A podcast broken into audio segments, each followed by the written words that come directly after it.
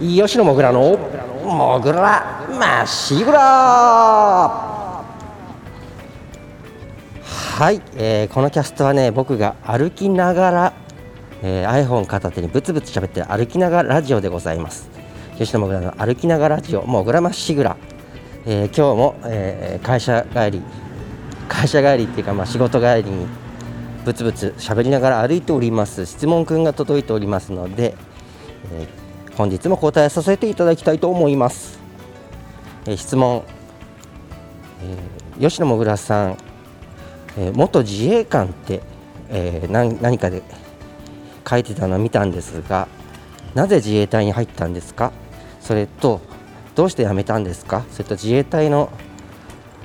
えー裏話とか面白いエピソードとかあったら教えてくださいということですね。まずね、そうですね、自衛隊に入ったいきさつ、それはですね、えー僕はね、高校生の頃やっ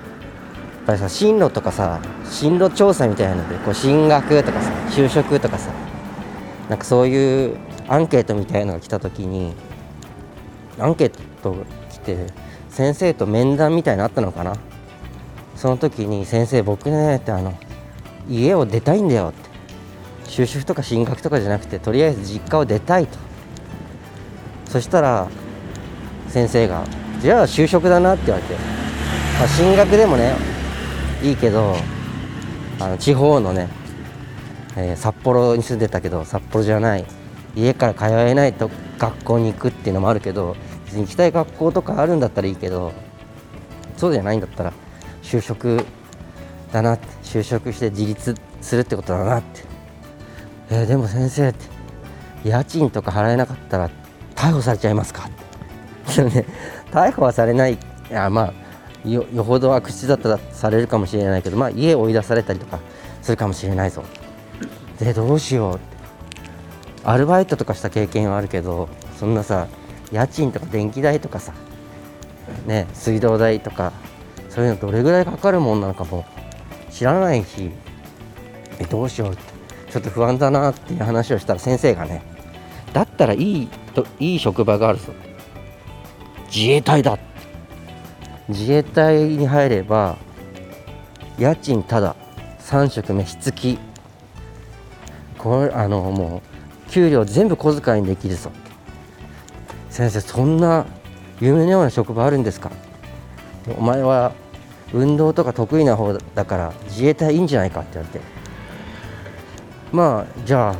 入ってみようかなって言ったらすぐね先生が連絡してくれて自衛隊のねスカウトマンみたいなおじさんがいるんですよ。自衛隊引退したした人がそういう仕事職に就くのかな。その人がすぐ会いに来てね。よし自衛隊入ろうって。あの手続きするぞとか言われて 自衛隊入ったんですよね。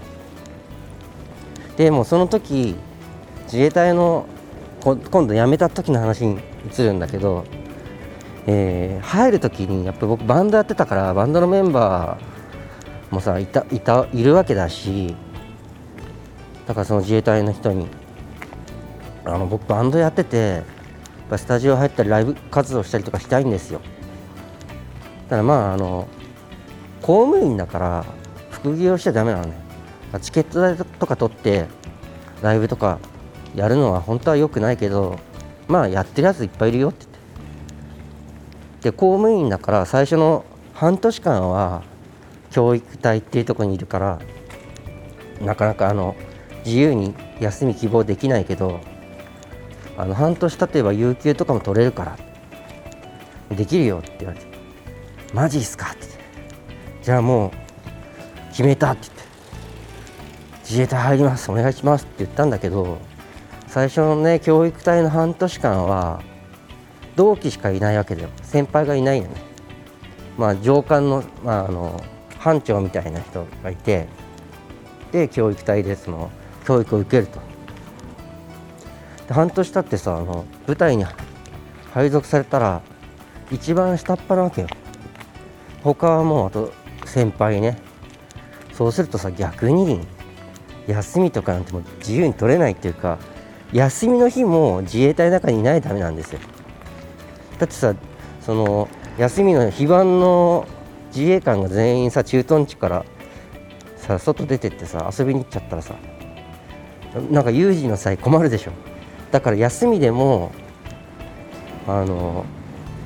自衛隊の駐屯地にいなきゃだめやとかさ先輩が外出届出してたら、まあ、何人残んなきゃだめっていう決まりがあるんじゃない？出れないわけだよね。もうさやっぱ厳しいよね。でこうね当時まだ10代でねティーンズミュージックフェスティバルっていうこう10代しか出れないバンドの大会に出たんですよ。であの地方の大会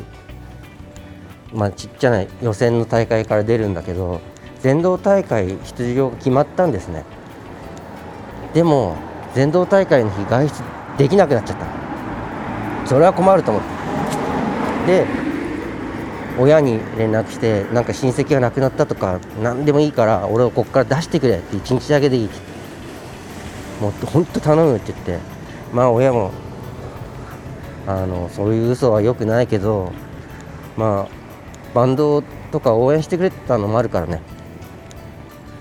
まあメンバーにも迷惑かかっちゃうからじゃあ今回だけだぞって言って。でもさそのまあ出れてその大会にも出場できたんだけどリハーサルとかね練習とか全然できてなくてね。で結局そこでまあ敗退したわけだね。その時にそのメンバーともなんかちょっとギスギスしちゃってでなんかあのあもうやめようと思って。あのバンドじゃないよ。その自衛隊やめようと思って。やっぱり自由にスタジオ入ったりとかライブとかできないのはダメだと思って。でメンバーにも俺自衛隊辞めるからバンド頑張ろうって言って。分かったって言って。自衛隊辞めたんだけどね、まあ、辞めるのもなかなかこう音楽音楽やりたいから自衛隊辞めますってそういうやついっぱいいるけどあの自衛隊やってた方がいいぞとかいろいろ言われるんだけど辞めたわけだよ。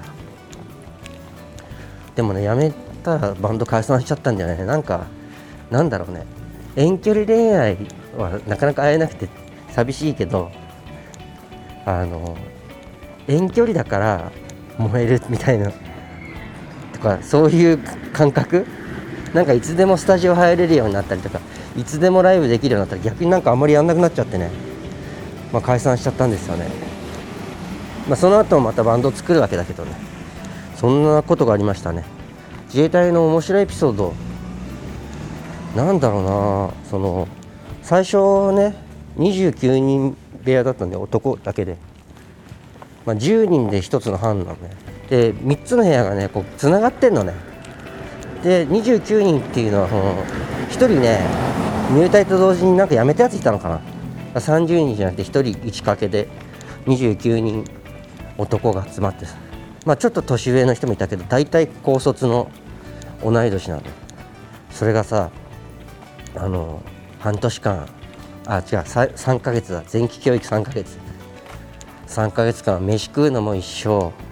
風呂も一緒。訓練厳しい訓練も一緒。寝るのも一緒。なるとね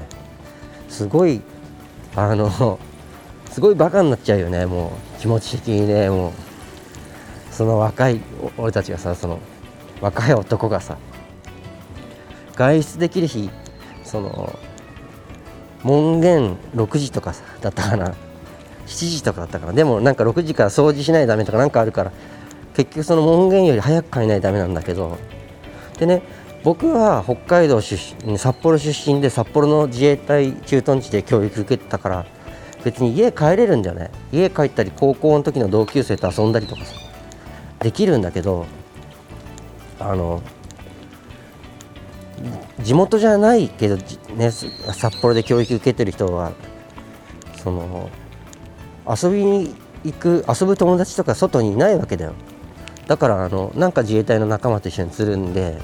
遊ぶんだけど、まあ、飲みに行ったりとか まあ、まあ、ね時効ってことであの、まあ、10代だったら、まあ、飲みに行ったりとかまあ夕方には帰んないとなんだけどね。あとパチンコ行こうとかあんまり僕パチンコとかやらない方なんだけど、まあ、付き合いで行ったりとかね。カラオケ行こうとかあとあのなんだろう。やっぱりさ女に飢えるっていうのかな。だからナンパしてみようかとか。で自衛隊駐屯地の周りとかやっぱり自衛隊の街なんだよね。父親が自衛官とかっていう人とかもいっぱいいてあのまあいっぱいいるのか分かんないけどこうナンパしてみようってさゲーセンみたいなところでさ声かけたりとかしたとするでしょ。でもこっち全員坊主頭なんだよ。新入隊員だから。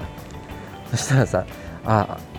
もしかして自衛隊の新隊員さん？私何々あの部隊の大隊長の娘だけどいいの？とか言われてさ。あすいませんでした。そんな偉い人の娘さんに声かけたなんてねもうねあの殺されるんじゃないかと思ってね。そういうようなこととかありましたね、